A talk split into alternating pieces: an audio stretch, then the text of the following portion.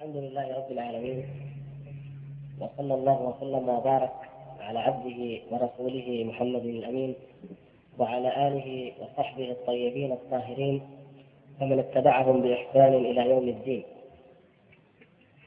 وبعد فأحمد الله سبحانه وتعالى وهو أهل الحمد والثناء الذي جمعنا بكم في هذا اليوم الطيب ونسأل الله الكريم رب العرش العظيم أن يكتب لنا أجر هذه الساعة وأن يجعلنا من الذاكرين الله تعالى فيها. إنه سميع مجيب. وللعلم حقيقة إن الوقت ضيق ولا سيما في يوم الجمعة. ولم في حياتي أظن ما ألقيت محاضرة صباح الجمعة إلا هذا اليوم. ولذلك نقول آه، نحرص إن شاء الله على الإفادة من الوقت كما أعلم أو كما اقتضت التجربة. أن الإخوة الكرام أثابهم الله لديهم أسئلة ولسنا أهل الإجابة ولكن على الأقل نحب أن نفيد من مثل هذه المحاضرات التي هي لقاءات خاصة. ليس معنا فيها أحد ممن يعد من جملة العامة أو المستمعين بل نحن كإخوة نحن الإخوة طلبة العلم الذين ننتمي والحمد لله إلى الدعوة إلى الله. وإلى الجامعة أو ما شابه ذلك نحن نحتاج إلى أن نجلس وأن تكون لنا لقاءات تخصنا. لنتذاكر فيها؟ ولنسأل فيها. عن السؤال عنه أو الإجابة كما لو كانت المحاضرة عامة في المسجد. فلذلك إن شاء الله سوف نخصص الوقت الأكبر لأسئلتكم على أن نحاول أن نبدأ ب أو نلم أطراف الموضوع بما يفتح الله تبارك وتعالى به. فأقول أيها الإخوة الأحباب في الله إن العزلة لدى الشباب المسلم هي من أخطر الأمراض التي يعاني منها هذا الشباب ولا سيما في هذا العصر. ونستطيع أن نوضح اولا حقيقه هذه العزلة ثم ننظر إلى خطرها وضررها. على الشاب من خلال ما حقيقة العزلة. أولا هنالك عزلة كاملة. شباب مسلم يعاني عزلة كاملة عن دينه وعن تاريخه وعن كل ما يهمه ويجب عليه أن يعرف. وهذا ما يعاني منه شباب الإسلام في معظم بقاع الدنيا. إنهم أبناء الجيل الأول وأحفاد الصحابة الكرام. إنهم حملة الأمانة أو ورثة الأمانة التي حملت إياها هذه الأمة المباركة. كنتم خير أمة أخرجت للناس تأمرون بالمعروف وتنهون عن المنكر وتؤمنون بالله. ولكنهم مع ذلك لا يعلمون من هذه الأمانة ومن هذا الحمل شيئا. بل يعيشون كما يعيش أبناء اليهود والنصارى والمجوس وعباد الأبقار والأصنام. لا يعلمون شيئا. يعملون لشهواتهم ولدنياهم. وتحدد إليهم هذه الحياة الدنيا ويغفلون إغفالا تاما عن الحياة الأخرى. ويحدد إليهم كل كتاب إلا كتاب الله سبحانه وتعالى. وكل عظيم من العظماء أو العباقرة أو الأبطال إلى آخر ذلك إلا أن يكون رسول الله صلى الله عليه وسلم أو صحابته الكرام. ويتحدث إليهم ويعظم لديهم كل عالم في الدنيا إلا أن يكون عالما من علماء الأمة الصابرين المجاهدين.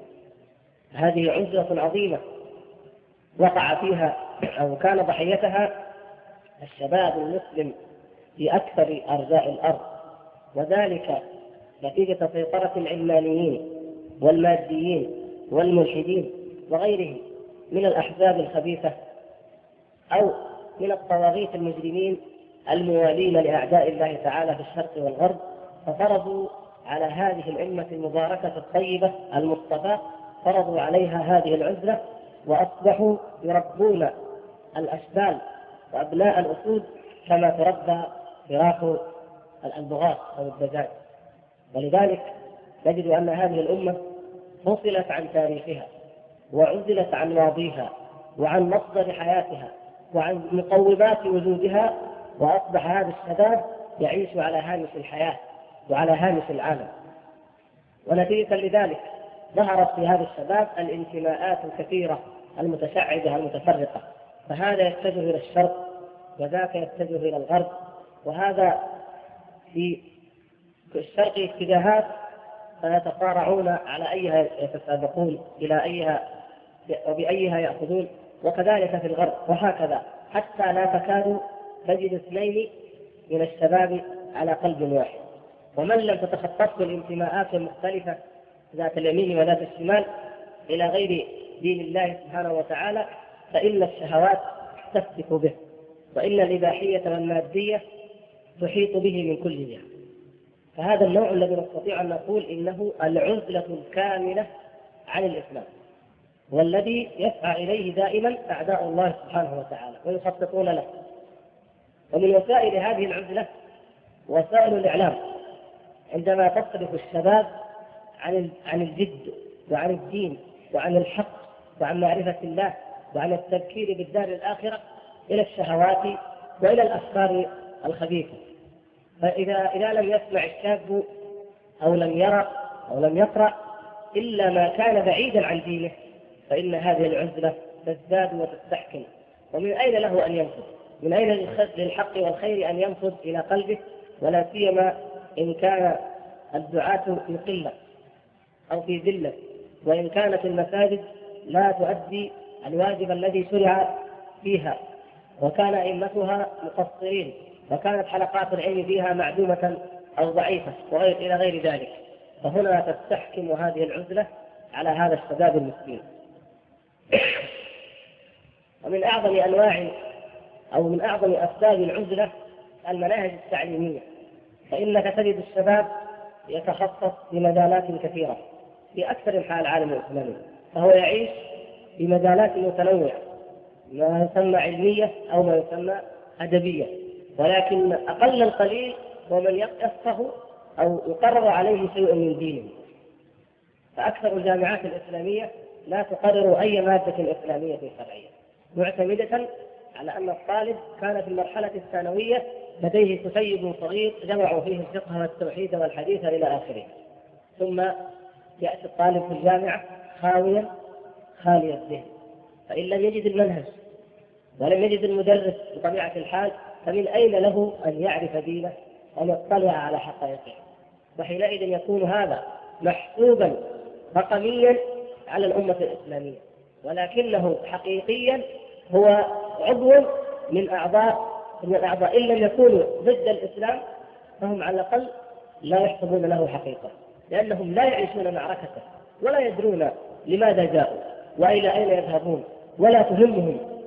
لا قضايا أنفسهم وعبادتهم التي خلقوا من أجلها ولا قضايا أمتهم التي يجب أن يضحوا وأن يعملوا في سبيلها. هذا النوع الأول وأراه وأحسب أنه واضح. وأحسب والحمد لله أن مجتمعنا هذا إلى حد ما لا ليست العذرة هذا النوع ليس مستحكما فيه نظرا والحمد لله لوجود هذه الصحوة الطيبة المباركة. والدعوة التي بدأت ثمراتها والحمد لله. فلا وجود مثل هذه المخيمات مثل هؤلاء الإخوة والحمد لله في كل جامعة وأمثالهم كثير إلا دليل على ذلك. والنوع الثاني من العزلة التي يعاني منها الشباب المسلم الشباب المسلم هو العزلة الجزئية. وهذه العزلة موجودة لدى شباب الدعوة الإسلامية وهي التي يجب أن نتنبه لها وأن نكون جميعا على وعي تام بخطرها وضررها. إن التخصص أيها الأخوة الكرام مطلوب بل لا بد منه لكي يتقن الإنسان فنا أو مجالا.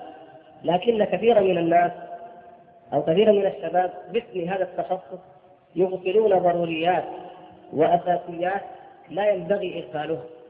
ثم بعد ذلك يرون أن ما أتوا به هو الحق وحده. فماذا تكون النتيجة؟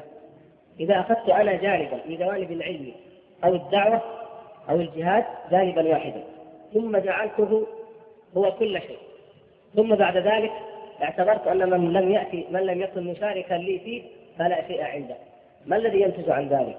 ينتج عنه الاختلاف ولا بد لأن الله سبحانه وتعالى ذكر ذلك من ضمن أسباب اختلاف الأمم قبلنا فنسوا حظا مما ذكروا به فأغرينا بينهم العداوة والبغضاء. النصارى أخذوا حظا ونسوا حظا. فإذا نسي المسلم حظا مما ذكر به وإن أخذ بحظ آخر فإنه يعادي من أخذ بالحظ الذي نسيه وترك الحظ الذي أخذ به. والحظ معناه النصيب القسم والنصيب. فشباب مثلا شباب مسلم اتجه إلى الدعوة وجعل همه الدعوة.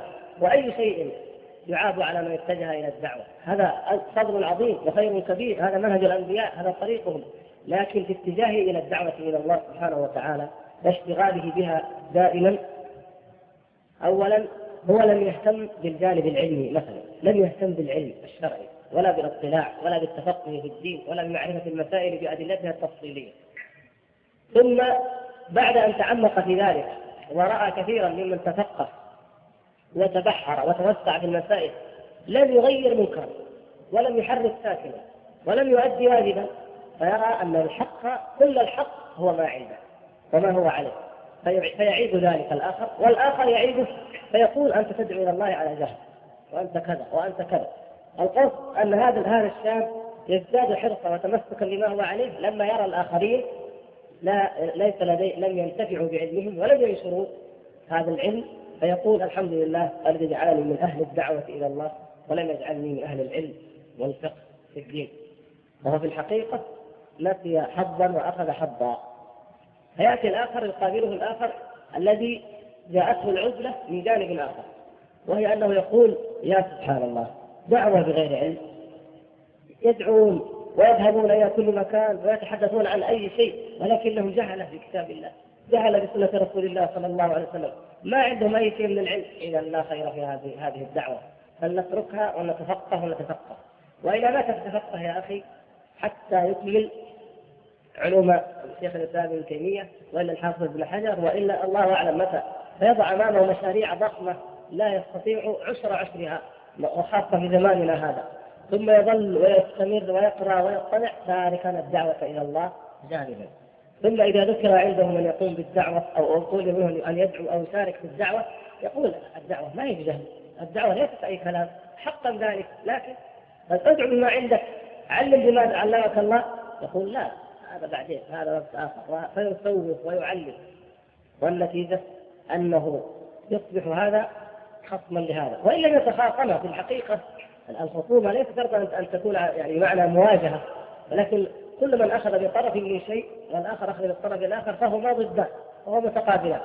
لكن يأتي الشيطان أيضا يجعل من ذلك خصومه حقيقية وخلافا حقيقي هناك أيضا آه، نوع من العزلة. يأتي ضمن النفس الإنسانية الواحدة وهذه نحتاج فيها إلى التوازن. ونعني بذلك أن الشاب يعيش يعيش في انفصام أو في معركة أو في تجاذب وتنافر بين واجب النفس أو الواجب للنفس وبين الواجب للأمة.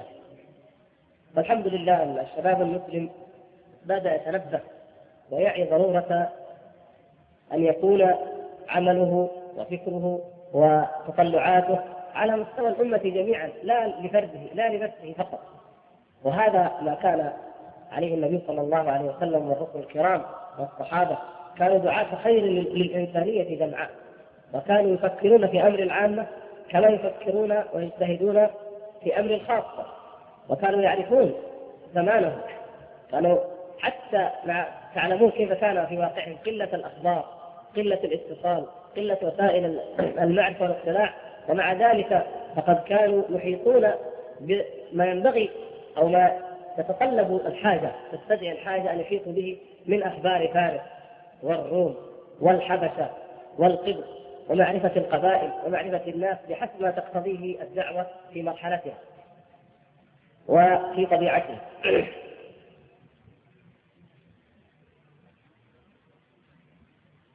فنقول بين واجب العامة وبين واجب الخاصة خاصة الناس الإنسان يقول يجب علي أن أعبد الله سبحانه وتعالى ويجب علي أن أطلب العلم منه ويجب علي أن أنقذ نفسي من النار وأن أفعل كل عمل يقربني من الله سبحانه وتعالى.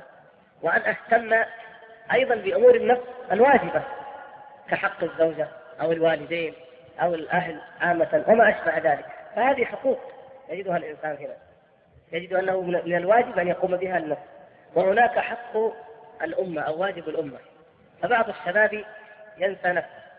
بل ربما قصر في عبادته نتيجة انشغاله بالأمر العام فهو يفكر في الدعوة يهتم بالمسلمين في كل مكان وهذا واجب ويشكر عليه لكنه ينسى نفسه هو وينسى ربما ينسى أيضا واقعه القريب واقعه القريب المحيط به في في انشغاله بالواقع البعيد الذي هناك.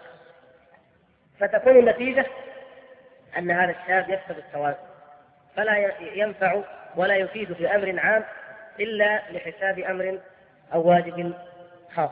والرسول صلى الله عليه وسلم وكذلك كان صحبه الكرام الذين اهتموا بأمر هذا الدين والدعوة ونشرها في الآفاق والجهاد في سبيل الله سبحانه وتعالى ما كانوا ابدا مقصرين في الواجب الشخصي الفردي. فقد كان النبي صلى الله عليه وسلم كما تعلمون كان يقوم الليل وكان يؤدي النوافل بل كان يؤدي حقوق الأهل.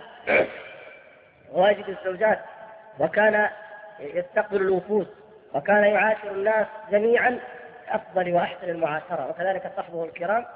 وهذا لم يتعارض قط مع الواجبات العامة أو مع أداء المهام العامة للأمة. توازن تام. وكذلك نجد سير العلماء رضي الله تعالى عنهم كانوا في غاية العلم وفي غاية العبادة اتباعا للنبي صلى الله عليه وسلم وأصحابه وفي نفس الوقت نجد أنهم كانوا يهتمون بأمر العامه وبإنكار المنكر وبإقامة دين الله سبحانه وتعالى وبالنصح للحكام أو الإنكار عليهم وبالاهتمام حتى ما يجري في الأسواق وما يظهر من البدع في الآفاق. كل ذلك نجدهم معتنين به ومهتمين به دون أن يطغى جانب على جانب مع أن الله سبحانه وتعالى خلق النفوس لها خصائص فبعض الناس يصلح للجهاد ولا يصلح للعلم والبعض يصلح للعلم ولا يصلح للجهاد والبعض يصلح للدعوة لعرضها وبسطها وجلب الناس إليها ولا يصلح لإنكار المنكر لأنه يضعف عن ذلك. والبعض يصلح لإنكار المنكر مواجهة المفسدين ولكنه لا يستطيع أن يرفض الدعوة وأن يبينها لأحد وهكذا. يقول مع وجود ذلك إلا أنه وجدت أيضا نماذج من القدوة والأسوة ممن استطاعوا أن يستكملوا هذه الخلال ويستجمعوا هذه الصفات الطيبة. ونحن الآن الأمة الإسلامية الآن في الحقيقة هي من أحوج ما يكون إلى هؤلاء النماذج. نماذج تتكامل فيها جوانب الشخصية المسلمة التي تستطيع أن تعبد ربها سبحانه وتعالى فتؤدي تقوم بالواجب على النفس ثم تقوم بالواجب العام من الدعوة إلى الله سبحانه وتعالى. ثم تعرف كيف توازن بين هذه الواجبات وكيف كيف توفق بين العلم وبين الدعوة وكيف تجمع بين الصبر وبين اليقين. وكيف توائم بين العصر الذي يصعب استيعابه بأحداثه وبأفكاره وبآرائه وبين التاريخ بين الماضي بين التراث بين العلم الذي هو أشرف العلوم وقد ورثه لنا سلفنا الصالح من علوم العقيدة والتوحيد والفقه والحديث والتاريخ وغير ذلك من العلوم الضرورية. فلا بد أن يوجد إن شاء الله تعالى في هذا الشباب الطيب المبارك من يجتهد في استكمال هذه الجوانب ما أمكن. وذلك لكي تعطى الأجيال المعاصرة نماذج حية وقدوات آه، مباشرة أو ملموسة محسوسة في تكامل الإسلام. وفي تكامل الشاب المسلم والداعية المسلم الذي يستطيع أن يظهر أو أن يبرز الوجود ويثبت الوجود الإسلامي كما كان السلف الكرام رضوان الله تعالى عليهم في هذا العصر. على تفرق المسلمين وعلى ذلتهم وعلى قلتهم وعلى ما يعانون فيه من العبودية للشرق أو الغرب. ومن انتهى الوقت المخصص لي. طيب فنحب يعني أن نوجز بأن آه، ننصح الإخوة الكرام بأن هذا الدين دين شامل متكامل. يا أيها الذين آمنوا ادخلوا في السلم كافة. أن ندخل في هذا الدين كله. وأن نطلب العلم من أصوله. ومن أبوابه المشروعة في الحلقات العلمية وعلى العلماء العاملين المتفقهين في الدين. وفي الوقت نفسه لا نألو ولا نقصر في الدعوة إلى الله سبحانه وتعالى. فتكون يكون العلم سلاحا للدعوة. وتكون الدعوة وسيلة لنشر العلم. كما يجب علينا أن نعي واقعنا وزمانا. كما قال بعض السلف رحمه الله امرأ عرف زمانه واستقامت طريقته. من معرفة الزمان أن تعرف هذا العالم جملة على الجملة وما يموت فيه من أفكار وما يضطرب فيه من الفتن والضلالات وتعلم أن الحل بيدك وأنك أنت الذي تستطيع بإذن الله أن تقدم للإنسانية هذه التائهة الحائرة الحل الذي لا يملكه غيرك أبدا وهو الإيمان بالله سبحانه وتعالى. كما يجب علينا أيها الأخوة الكرام أن نوفق وأن نوازن بين حظ النفس بين الواجب على النفس وبين الواجب لله جميعا. فإنه يجب علينا أن نعبد الله سبحانه وتعالى وأن نحافظ على الواجبات ونتقرب بما استطعنا أيضا من النوافل بحسب الإمكان وأن نعبد الله ونذكره ونشكره حتى تكون حياتنا ذكية وتكون أعمالنا ذكية خالصة. ثم أيضا ندعو الناس ونصبر على أذاهم ونأمرهم بالمعروف وننهاهم عن المنكر ولا نغلب جانبا على جانب. أما إذا اعتزل الشاب الناس بالكلية أو أو اعتزل عن عن جانب من جوانب الحق والخير بالكلية أو شبه الكلية فإنك ستجد الشخصية غير المتزنة. ستجد أن هذا الإنسان إن وعى عصره وواقعه وجهل العلم والفقه الشرعي بأدلته فإنه قد يتخبط في الفتوى ويقول على الله تبارك وتعالى بغير علم. وإن وعى جانب العلم الشرعي وتفقه فيه ولم يعي ولم يعش عصره فإنه لجهله بعصره هذا قد يضع تلك الأدلة في غير موضعها. فيستدل على أمور بغير الحقيقة أي ما يسمى تحقيق المناط في الأصول فالعلم الذي لديه لم ينتفع به لأنه لم يضعه في مناطه الصحيح لم يحقق بهذا العلم المناط الأدلة. وأنتم الحمد لله قد هيأ الله سبحانه وتعالى لكم ولله الحمد والمنة في هذه الجامعة في هذا البلد الطيب من وسائل تحقيق التوازن والتكامل الشيء الكثير والحمد لله فأشكر نعمة الله سبحانه وتعالى عليكم وأحمده على ذلك واجتهدوا في إيجاد الشخصية المسلمة المتكاملة وأسأل الله تبارك وتعالى لي ولكم القبول وأن ينفعنا بما نسمع وما نقول إنه سميع مجيب. ورحمة الله وبركاته. إني أحبك في الله. ذكرت العزلة الجزئية فما هو الحل؟ يعني أنا أشرت إلى الحل وذكرته وإيضاحا لذلك أقول يعني نحن يجب علينا في أنفسنا نحن أن نسعى إلى التوازن والتكامل ويجب على المربين والموجهين أيضا أن يوجدوا ذلك للشباب يعني هي تكون من الجانبين لأن المربي أو الموجه إن لم يجد من يتقبل هذا التوجيه لن يفيد توجيهه شيئا. وكذلك الشاب إن لم يجد من يوجهه ويربيه على ذلك ويزكيه بهذه التزكية التزكية الإيمانية المتكاملة فإنه أيضا لا يفيد. فلا بد من وجودها في مناهجنا التعليمية في وسائلنا التربوية وفي علاقاتنا الفردية وأيضا في علاقاتنا الأخوية. كل ذلك يؤدي إن شاء الله إلى ترك هذه العزلة الجزئية. السلام عليكم ورحمة الله وبركاته.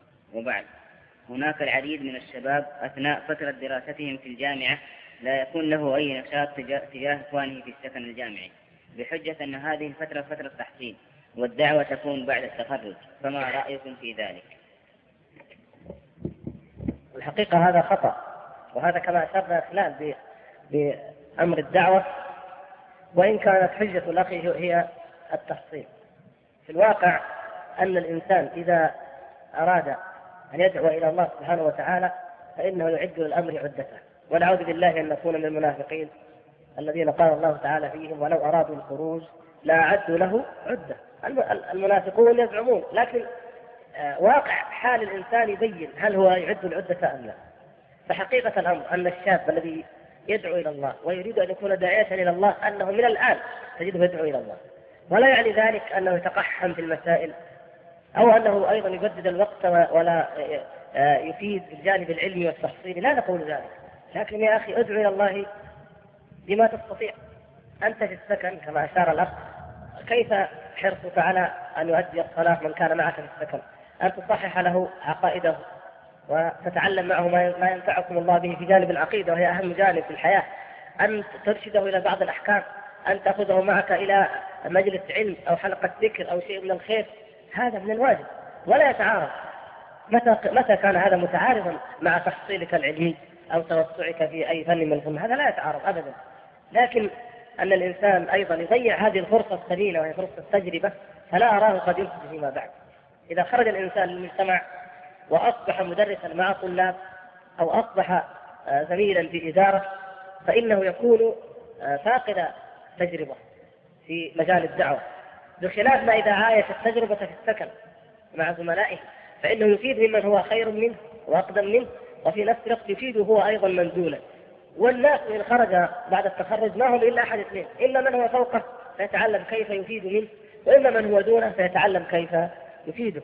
لكن إذا بقي منعزلا في السكن ثم خرج تخرج فكيف تكون حاله بعد التخرج؟ يواجه ويفاجأ. بعض الإخوة مثلا تعلم أدلة فقط مجرد أدلة. يأتي بعد التخرج يذهب في إدارة مدرسة معينة. يرى شيء يقول هذا حرام والدليل كذا فقط. ولا يستطيع أن أن يفهم الطلبة كيف يستوعبون هذا الكلام فينفرون منه مثلا. أو يقول في الإدارة أو شيء من هذا. فتكون النتيجة أنه لن يستطيع أن يقوم بالدعوة لا لقلة العلم ولا لعدم الإخلاص لكن لقلة التجربة في مجال الدعوة.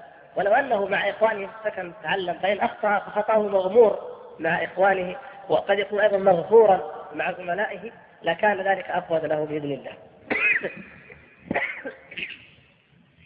ذكرت يا شيخنا أن هناك أشخاص يصلحون للدعوة ولا يصلحون للجهاد وآخرون يصلحون يصلحون للجهاد ولا يصلحون لطلب العلم.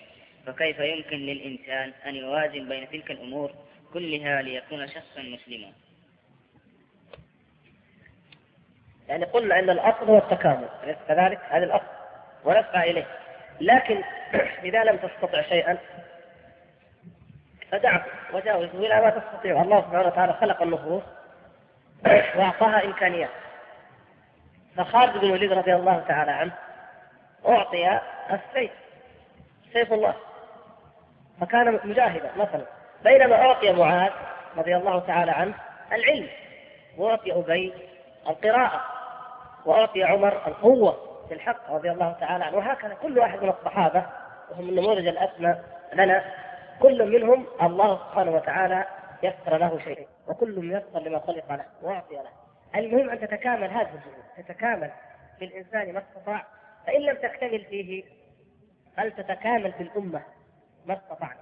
ولو أن هذه الجهود تكاملت وتعاونت واجتمعت على الحق على الكتاب والسنة والدعوة إلى الله سبحانه وتعالى لوجدنا أن كل طاقة تفيد وأن كل خبرة تنفع وأن كل اختصاص يوضع في محله ولكن جاء التنافر وجاء الاختلاف من من أنفسنا نحن وليس من اختلاف ما جعله الله سبحانه وتعالى من خصائص وما اودعه من طاقة.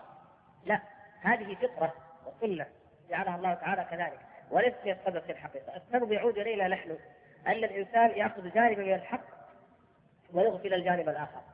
هذا المثل الذي يقولون مثل العميان مع الفيل، كثير من واقع الشباب المسلم اليوم مثلهم مثل هذا المثل. يعني واحد مسك يدنه قال هذا هذا جلد. الثاني مسك رجل قال هذا جذع شجرة. الثالث مسك الخرطوم قال هذا انبوبه كل واحد لكن لو فتحوا راوا الفيله كلها فنحن الحقيقة يعني هذا المثال الثالث. يعني هو يكاد ينطبق على واقع الشباب. أن الذي مثلا آه، يشتغل بالجهاد ينكر على ان يشتغل بالعلم والمشتغل بالعلم ينكر على يشتغل بالدعوة وهكذا. كلنا على على حق وعلى خير. وإن اجتمعت هذا هذا العظيم. الصحابة رضي الله تعالى عليهم جمع جمعت فيهم كأمة على الأقل هذه الثلاث وفي احادهم جمعت والإمام أحمد رضي الله تعالى عنه كل الثلاثه وشيخ الإسلام ابن تيمية وهكذا العلماء الذين أقاموا هذا الدين وأسسوا والحمد لله. الحمد لله ليست متضادة متناقضة هذه الخلال لكن نحن بأعمالنا وبخطائنا في الدعوه نناقض بينها. شيخنا الفاضل ما المقصود بمعرفة الواقع البعيد وعدم معرفة الواقع القريب. مع المثال على ذلك. المقصود بذلك أنه نحن مثلا الأمة الإسلامية الآن كما تعلمون تعيش قضايا آه، يمكن تسمى القضايا التافهه يعني القضايا التي تهمنا نحن يوميا تقريبا نسمعها ونتابع أحداثها. يعني مثلا قضية الجهاد الأفغاني اخواننا المسلمين في افغانستان وقضية اخواننا المسلمين في ظل الحكومة الحكومات الشيوعية مثلا في أوروبا الشرقية. وقضيه المجاهدين المسلمين في الفلبين مثلا في إريتريا في مكان أماكن كثيرة. والحمد لله. هذه قضايا مهمة. لكن نحن أبناء هذا البلد. أقول نحن هنا في هذا البلد. جميل وحسن أن نفقه وأن نعي ما يخططه اعداء الله سبحانه وتعالى في تلك البلاد وأن نكون مع إخواننا هناك بما نستطيع لكن لا يحسن بنا ابدا أن ننسى ما يخططه لنا الأعداء. نحن هنا في بلدنا أو في مدينتنا بل في جامعتنا أحيانا. فإذا كانت الدعوة هنا لها أعداء وهناك لها أعداء يجب أن نفكر في الأمرين بتوازن. يعني من الجزائر الشيخ خلينا نأخذ الجزائر مثال. مثلا الجزائر. الجزائر تعاني التغريب. أليس كذلك؟ تعاني الإنكار والتمرد والجحود على أحكام الله. تعاني تعاني معاناة شديدة من كل الاتجاهات. مثلا فالمسلم الجزائري الذي يشغل الذي يشتغل ويفكر يجعل كل نقول كل همه في مع المسلمين في الفلبين المجاهدين في الفلبين. جزاه الله خيرا هذا ينكر عليه ذلك؟ لكن لا أن تغفل الجزائر وما يحاك ضدها وما يدبر هذا خطأ. لأن الأخ الذي في الفلبين وفي أفغانستان لا نطلب منه أن يدع الجهاد هناك وينشغل بأمر الجزائر. بل نقول جاهد هنا وأيضا ادعو الله سبحانه وتعالى اخوانك إن لم يكن إلا الدعاء أو يهتم أو أن يعلم وأما أنت هنا يا أخي فيجب عليك أيضا أن تعرف واقعك الذي تعيش فيه ولهذا لو نحن جلسنا نحدث الناس أو نعظ الناس وندعو الناس في الجزائر مثلا ونحدثهم عن المشاكل الإسلامية البعيدة وتركنا لهم واقعهم هذا القريب من أقل أو من أول ما يحصل عندهم أنهم لا يجدون عند أي تجاوز. وأقل شيء يشعرون اننا لا نقدم لهم شيئا جديدا. في طبيعه الحال أيضا يأتي الأعداء يأتي أعداء الدعوة ويقولون هؤلاء لا يعيشون قضايا المجتمع ولا يعيشون قضايا الأمة. وهذه الورقه التي يلوح بها أعداء الإسلام من العلمانيين ومن المجرمين في كل مكان. يقول لك أنتم تفكروا هناك تنسوا قضايانا تنسوا أحداثنا تنسوا مجتمعنا تنسوا التضخم تنسوا التنمية تنسوا كذا تنسوا كذا. لذلك أيضا يجب أن نقطع الطريق على هؤلاء.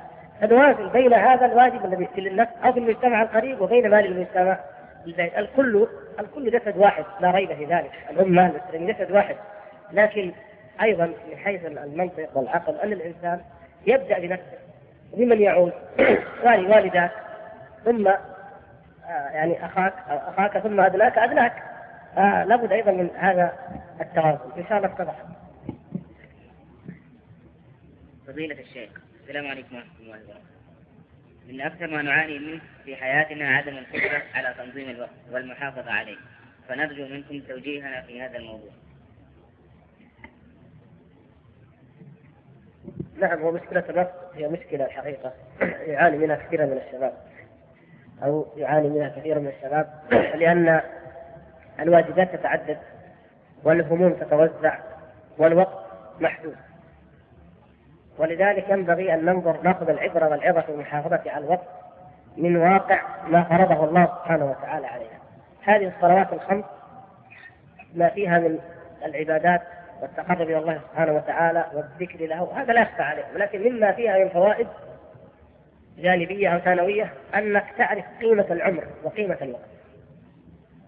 تحس بأن جلسنا بعد صلاة العصر وإذا بالمغرب يؤذن. صلينا ورجعنا وإذا بالعشاء يؤذن. وإذا تحس أن الوقت قد مضى وأن هذا وقت له واجب وأن الوقت الآخر له واجب آخر فلا تحيل واجب وقت إلى غيره. هذه ما يعني يستشعره المسلم ولهذا أكثر الناس محافظة على أوقاتهم المسلم والوقت كما قال ابن القيم رحمه الله يقول إن الله تعالى يقول لمن شاء منكم أن يتقدم أو يتأخر. يقول ليس في الشريعة ولا في الطبيعة توقف البتة.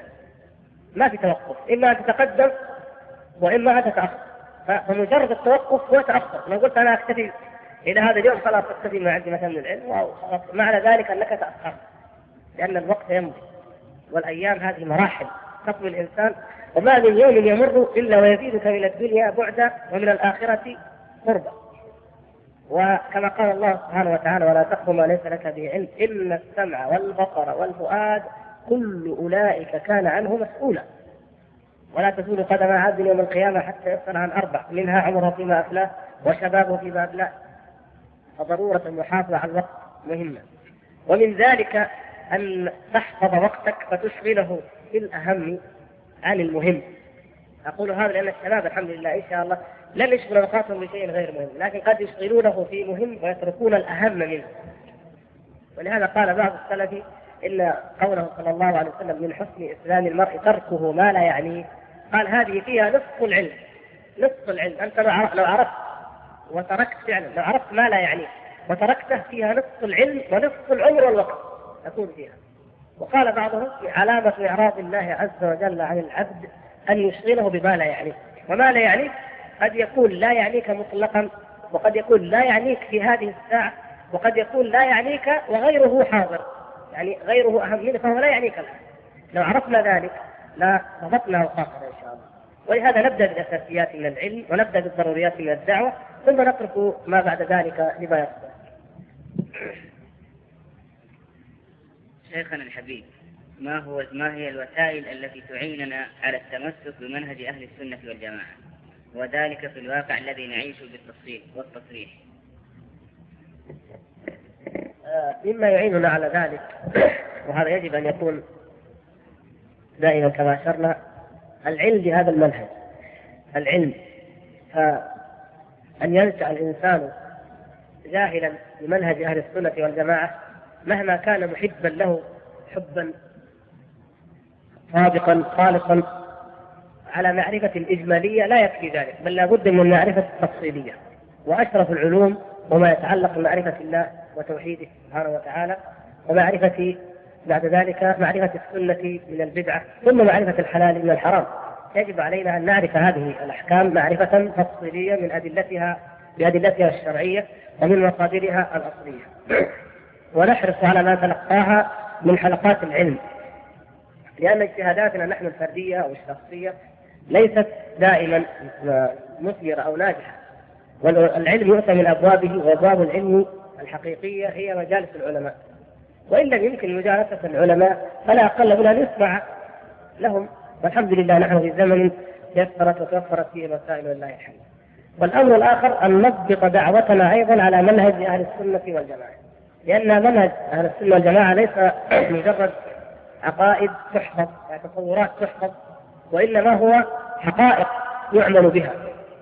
فيجب على الإنسان أن يعرف الحق ويؤمن به ويدعو إليه ثم يصبر على الأذى في سبيل الدعوة إليه. ونحن في هذا الزمن من أوجب ما يجب أن نعرفه في هذه المسألة معرفة الطرف المناقض. الطرف المخالف لأن الحق يتضح به وبضدها تتميز الأشياء. إذا أردت أن تعرف حقيقة مذهب أهل السنة والجماعة ومنهجهم فأيضا وأنت شاب وطالب علم وداعي يجب أن تعلم الفرق بينه وبين الفرق الأخرى. تعرف حقيقة عقائد الرافضة وبطلانها وعقائد أهل الكلام عامة وبطلانها وأسسهم التي ضلوا بها لتجتنبها ولتدافع عن الدين وعن منهج أهل السنة والجماعة من خلالها ولتستطيع أن تقيم الحجة عليهم. هذا هذا عدو حاضر قائم. وهذا هو السرطان الذي يفتك في جسم الأمة الإسلامية ويمنعها من مقاومة عدوها الخارجي. بل هذا هو الأداة التي يستطيع العدو الخارجي أن يدخل منها إلى الأمة الإسلامية. هذه الطوائف وهذه الفرق وهذه المحن والضلالات والبدع. أيضا لابد من الإحاطة بها ومعرفتها. وهي جزء من الواقع الذي يجب أن يعرف وأن يطلع عليه بتوازن مع أيضا إعطاء الفرصة للتخصص فكل من تخصص في فن منها أو بفرقة منها فإنه يشجع ويشكر على ذلك حتى نستطيع إن شاء الله أن نكون المنهج الملائم. ويعني الأمور في هذه تطول لكن الإشارة تكفي إن شاء الله.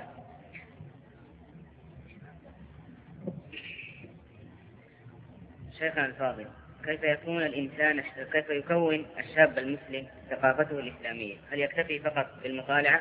أم يكثر جلوس حلقات المشايخ؟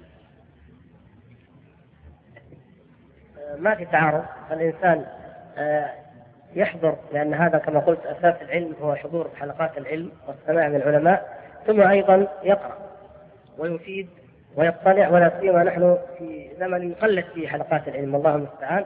فيجمع بين الحسنيين ولا إشكال في ذلك لكن يعرف من يجالس وأيضا يعرف ماذا يقرأ. وإذا جمع بين ذلك فأرجو أنه يوفق إن شاء الله.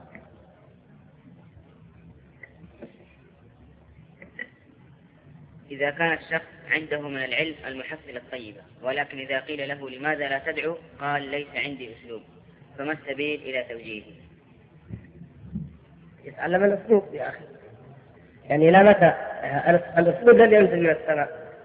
يتعلم أسلوب الدعوة. من أسلوب الدعوة يعني بعض الإخوان يقول أنا ما أستطيع أواجه الناس. فرضا نعم يمكن ما يقدر يواجه الناس بالدعوة. طيب ألف يا أخي اكتب اكتب في مسألة كذا. تقول عندك علم عندك مصادر؟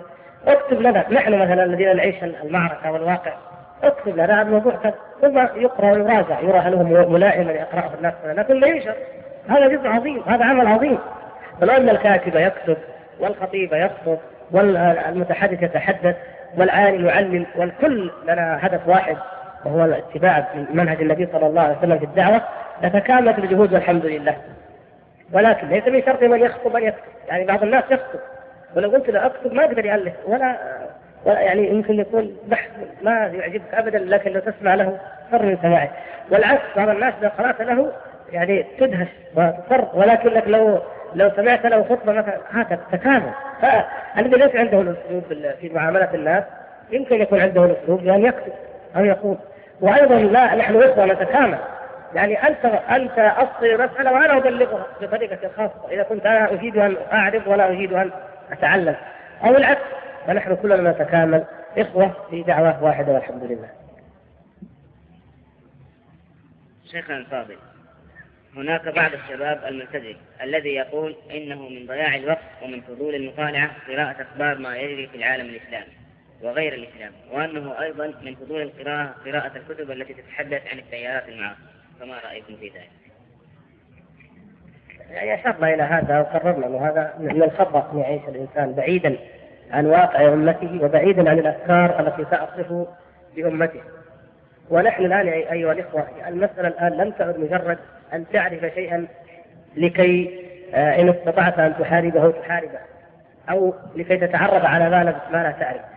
الآن هذا العصر وهذه التيارات تصب علينا صبا تدخل كل بيت عن طريق التلفزيون عن طريق الإذاعة عن طريق الصحف فهي تدخل كل بيت فما ليس لأحد الآن خيار فيها. إما أن يستسلم لها أو يقاومها ولا خيار ثالث ابدا. والذين يظنون أنهم بابتعادهم عنها قد تركوها وأهملوها هم في الحقيقة قد استسلموا لها وسلموا لها أنفسهم وابنائهم وأزواجهم ومجتمعهم وهم لا يشعرون. فليس أمامك خيار في هذا الشأن.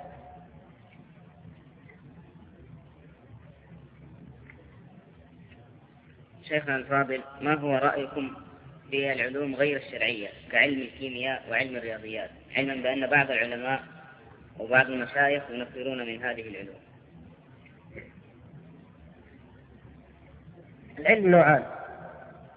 كما يقسم الآن تقريبا يعني عندنا ما يسمى في العرف الحاضر العلم ويشمل الكيمياء والفيزياء وما أشبهها من العلوم وما يسمونه الأدب حسب التقسيم الأوروبي.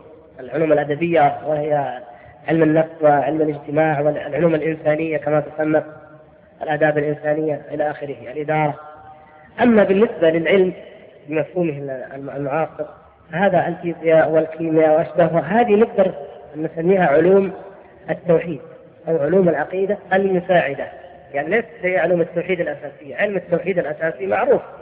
لكن هذه من علوم هي علوم التوحيد المساعدة. الإنسان الذي يتعلمها ويستطيع أن يضمها إلى ما تعلم عرفه من الحق من علم التوحيد الأساسي تجد أنه في غاية الإيمان إن شاء الله وتقوي إيمانه. إذا كنت أنا اللي ما أعرف شيء إذا نظرت في ملكوت السماوات والأرض بعيني هذه المجردة في الليل يزداد إيماني. فكيف بالفلكي الذي يمد المنظار ويرى المجرات ويرى المسارات والمدارات والأقمار ويرى من أشياء فلا شك أنه يزداد إيمانا أكثر منه. إذا كنت أنا أرى من خصائص ما أودعه الله الذي أعطى كل شيء خلقه ثم هدى في هذا الوجود عجائب أراها بعيني فأذهل لها. فلا شك أن الأخ الذي في الكيمياء أو في الأحياء يضعها تحت المجهر ويرى من العجائب في التفصيل ما لا أرى أنه أكثر إيمانا مني أن هذه أيضا أكثر تقوية لإيمانه مني وهكذا. يعني كل إنسان بحسبه نعم وكل إنسان آه، معمود أن ينظر في الكون وكل إنسان الله سبحانه وتعالى جعل له النظر المتاح حتى أن العامي يعني آه، أفلا ينظرون إلى الإبل كيف خلقت مثلا؟ العامي ينظر مجرد أن يرى أنه يرى العنق كيف طويل الأخطاء كيف تكون عريضة في الرماء كذا يعجب وهي عجيبة لا شك. وصاحب الأحياء وصاحب التشريع ينظر إلى إلى تفاصيل الجمل فيجد العجب وهكذا. كل الله سبحانه وتعالى من نعمته وفضله أتاح للإنسان معرفة وسيلة. لكن التفصيل لا شك أنه أفضل من الإجمال. فالحقيقة هذه إذا جردت أقول بهذا القيد إذا جردت من نظريات والتأثيرات الإلحادية الموجودة فيها فهي علوم خير وحق وهدى والهندسة مثلا أو لا مؤاخذه دكتور مجد. يا هندسة؟ يعني مثلا الهندسة أو الرياضيات أو العلوم البحثة أظن كما تسمى. يعني هذه أيضا تحتاجها الامه الإسلامية وقد تكون من فروض الكفاية. ونص على ذلك العلماء من الشيخ الإسلام رحمه الله. هذه تكون من فروض الكفاية. يعني لا يمكن ان نقيم مشاريعنا وسكننا وحياتنا إلا بهندسة إلا على أمور هندسية أو رياضية وهكذا علم الحساب والى غيرها فلا بد منها ولا يمكن لأحد أن يشكك فيها. أما العلوم النظرية الآداب عموما كما تسمى فهي التي يجب أن تمحص فقرة فقرة وكلمة كلمة منها ما يرد جملة ومنها ما يرد بعضه ويؤخذ بعضه. المهم نكون نأخذها من ماخذ الاستعلاء وأنتم الأعلون إن كنتم مؤمنين. ونحن معيار الحق معنا نزل به هذه العلوم. فهذه هي التي يتحفظ عليها كثيرا ولا يصلح منها إلا ما يثبت صلاحيته أما العلوم الأخرى تلك ففي الحقيقة تقبل ويرد منها ما يرى أنه منافي. يعني الأصل الأصل الأخذ لا الرد لكن يرد ما لا يصلح. أما تلك فلا الأصل الرد ولا نأخذ إلا ما يصلح. شيخنا الكريم نرجو توضيح قول عمر رضي الله عنه من لم يعرف الجاهلية لا يعرف الإسلام وهل هذا شرط في الدعوة؟ لا يعرف الإسلام من لم يعرف الجاهليه من لم يعرف الجاهلية كلمة عظيمة حكمة عظيمة ولها دلالات كثيرة منها أن الإنسان الذي لم يعرف الجاهلية يعني لا يعرف الإسلام فضله ونعمة الله عليه بالتوحيد كيف تصححت عقيدته صحت نظراته صحت موازينه استقام منهجه. لا يعرفه حق المعرفة يعني إلا من عرف الجاهلية وعرف حقارتها ورذالتها وانحطاط موازينها وقيمها وانعكاس تصوراتها. فلا شك ان أن من عرف ذلك فإنه يعرف الإسلام أكثر فاكثر ولهذا تجدون الشاب الذي كان منحرفا أو عاصيا أو كان كافرا الانسان الذي كان كافرا ثم أسلم يعتز بالإسلام ويعرف من, من يعني يجد من المحبة له أحيانا أو في الغالب أكثر من الذي أخذه بالوراثة ولم يعرف قيمته.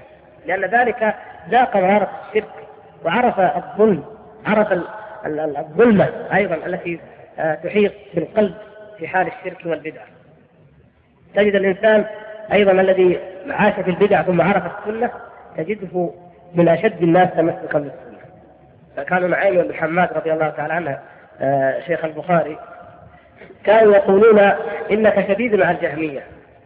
قال لأني كنت منهم. يعني لأنه كان منهم فلما عرف الحق وعرف السنة تجده يتمسك بالسنة أشد التمسك. الإنسان بلا شك أنه تزداد عنده قيمة الحق متى عرف الباطل. الشباب المسلم الذي يبتعث مثلا من هذه البلاد والحمد لله هنا نسمع عن أمريكا إيش نسمع؟ التكنولوجيا والكمبيوتر وغزو الفضاء وحرب النجوم واشياء مذهلة. فلهذا ما نحتس بأنفسنا بإيماننا يعني. فإذا ذهب إلى هناك وراء المآسي وراء الظلم وراء الانحلال والفساد وراء أشياء يعتز أحيانا بعضهم يبالغ فيعتز واقعنا هذا الحاضر على ما فيه من بعد عن الإسلام. يقول نحن واقعنا هذا أفضل من أمريكا مليون مرة، ما هو واقع الصحابة؟ ما هو واقع الإسلام؟ لأنه رأى ذلك، فهذه في الحقيقة هي من الحكم. الصادقه التي تدل على الواقع، كانه في جزئية في الأخير ولا نمشي يلا. طيب. شيخنا الفاضل هناك أناس يحذرون أو بعض الدعاء يحذرون من بعضهم لأنهم خالفوهم في شيء معين ويثقون فيهم ما ليس فيه فما رأيكم في هذا؟ آه هذه الأمة كما قال النبي صلى الله عليه وسلم فتنتها المال وعذابها الفرقة. قل هو القادر على أن يبعث عليكم عذابا من فوقكم أو من تحت أرجلكم أو يلبسكم شيعا ويذيق بعضكم بأس بعض. فأما الأولى الاوليان الأولى والثانية يعني فقال النبي صلى الله عليه وسلم أعوذ بوجهك أعوذ بوجهك. وأما الثالثة فقال هذه أو قال هاتان أيسر أو أهون وهي الفرقة. الفرقة واقع في هذه الأمة منذ أن وضع السيف منذ أن قتل عثمان رضي الله تعالى عنه والفرقة واقع في هذه الأمة. وهذا من الواقع الذي لا نريده. لا يرضاه الله سبحانه وتعالى لا يريده الله عز وجل لنا اراده شرعيه لكنه واقع على أي حال. وإذا وضع السيف في أمة لم يرفع إلى يوم القيامة. السيف وليس مجرد الخلاف في الرأي. فما دام أنه واقع ونحن لا نريد لا يرضاه لكن نقول هذا يوصلنا على قبوله. يعني يريحنا نوعا ما أنه لا بد منه. وإذا يكون واجبنا على نحوين على اولا أن نعرف في زحمة هذا الاختلاف أن نعرف الحق وأن نتبع الحق. فإن الحق واحد لا يتعدد والجماعة هي الحق وإن كنت وحدك كما قال عبد الله بن مسعود رضي الله تعالى عنه. إن ان سائر الناس أو معظم الناس قد خالفوا الجماعة الجماعة موافقه هذا هذا شيء. الشيء الثاني أن تكون علاقتي بالآخر المخالف مضبوطة بما شرع الله سبحانه وتعالى. فمن المخالفين أو من قد أراه أنا مخالفا لي وهو في الحقيقة غير مخالف وهو غير مخالف. وإنما هذا من خلاف التنوع لا خلاف التضاد. فرق بين اختلاف التنوع واختلاف التضاد. إحنا قلنا مثلا اختلاف التنوع أن هذا اشتغل بالأمر المعروف والنهي عن المنكر وهذا اشتغل بالعلم مثلا. توسع هذا في هذا توسع هذا في هذا. هذا تنوع عليه تضاد. فيجب أن نعرف أن هذا ليس خلافا. ومن ثم فلا يؤكد عليه أي نوع من أنواع العداوة. عرضه حرام علي ولا يجوز أن آه، أطعن فيه. وإن رأيت منه أخطاء ورأيت أنه يجب فهذا أصلا يجب التناصح يجب على الدعاء والتكامل يجب عليه وهذا يجب لأي مسلم فكيف للداعية؟ يجب عليه أن أنصح له وأن ابين له الحق وأن ارشده ومن الناس من إذا عرفت عرفت حقيقة خلافه وجدت أنه خلاف نافع عن جهله ببعض الحق الذي عندي فهذا واجب أن أبين له ما عندي من الحق. ويجب عليه أن يتسع قدره ليسمع ما عندي ومن الناس من خلافه خلاف عناد وابتداع. نسأل الله السلامة والعافية. فهذا إذا ثبت أنه يعاند على علم ويكابر على الحق فهذا ننظر بحسب المصلحة. قد تكون مصلحة أنا أغض النظر عنه ولا أكلمه أصلا ولا ولا أتحدث عنه بالمرة وقد تكون المصلحة أنني أهجره أو أزجره أو عادي بحسب الحال. يعني حتى هذه حتى من كان رافضيا أو خارجيا أو معتزليا أو مؤولا أو معطلا مثلا حتى هؤلاء كان للسلف الصالح فقه في التعامل معهم. ليس على حالة واحدة ولا على وتيرة واحدة مع أن الأصل أن يهجروا وأن يعذروا وأن يؤدبوا إلى آخره لكن أيضا بحسب الحال وبحسب الظروف وبحسب ما يحيط بالدعوة عموما. فلا بد أن تكون الأمور منضبطة. وأنا بهذه المناسبة أدعو الإخوة جميعا أقول يعني الأمة التي كتابها واحد ورسولها واحد وقبلتها واحدة ومنهجها واحد والحمد لله السنة والجماعة كيف تختلف بالله عليك؟ كيف تختلف؟ كيف تنشأ الاختلافات إذا يجب أن نتجرد عن الهوى يعني. إذا تجردنا عن الهوى وعن حظ النفس وعن الحسد وعن الغل الذي قد يلقيه الشيطان بين الشباب بعضهم بعض فنجد أنفسنا والحمد لله أخوة أخوة متحابين والمحبة النظرة وعين بيضاء عن كل عيب ولكن عين الكفر تبدي المساوئ نعم. إذا نظرت إلى أخيك نظرة المحبة مهما كان في من تقبل. وإذا نظرت إليه نظرة العداوة فإنك لا تقبل محاسن. تصبح محاسنه مساوئ فيجب علينا أن نصحح هذه النظرة. نجعل الأصل هو الاجتماع لا الافتراء والأصل هو التعاون لا التنافر والاختلاف. والأصل هو المحبة لا البغض. نحب حتى انظروا انظروا صاحب آل قيل ادخل الجنة. قال يا ليت قومي يعلمون بما غفر يا ربي وجعلني من المكرمين. سبحان الله. آذوه ولم يؤمنوا به وامامه يكذبون يرى ومع ذلك لما دخل قال الحمد لله اللهم اجعلهم في النار. الله ما الحمد قال يا ليت قومي لو علموا ما وجدت بالنعيم لآمنوا مثلي. يحب الخير لهم وهم مخالفون له. فكيف بإخوانك المسلمين؟ وأنا أقول هنا تقع المهمة على عاتق. المربين والموجهين للشباب لأنهم بتوجههم يتوجه الشباب. فيجب عليهم أن يوجهوا الشباب جميعا إلى المحبة وإلى الائتلاف وخاصة كما ذكرت فيما يتعلق بتنوع باختلاف التنوع الذي لابد أن يقع لأنه سنه الحياة. هذه يجب أن تتسع لها أذهاننا وآفاقنا. وأوسع والحمد لله أوسع وأشمل منهج هو منهج أهل السنة والجماعة لأنه هو منهج الإسلام هو حقيقة الإسلام الفطري الشامل الذي يتسع لكل النفوس لكل الإمكانيات لكل التطلعات فيشبعها جميعا بلا تناظر وبلا تناقض أو تضاد فيما بينها. شيخنا الفاضل قابلت اليوم شاب ويقول نعم. قابلت. اليوم شاب ويقول أنه قد تاب ويعاتبني بعد مقابلته كثيرا وعدم لعدم نفسه ومن أخباره السابقة أنه كان يرتكب الفواحش ويتعاطى المخدرات فما رأيكم في مجالسة هؤلاء؟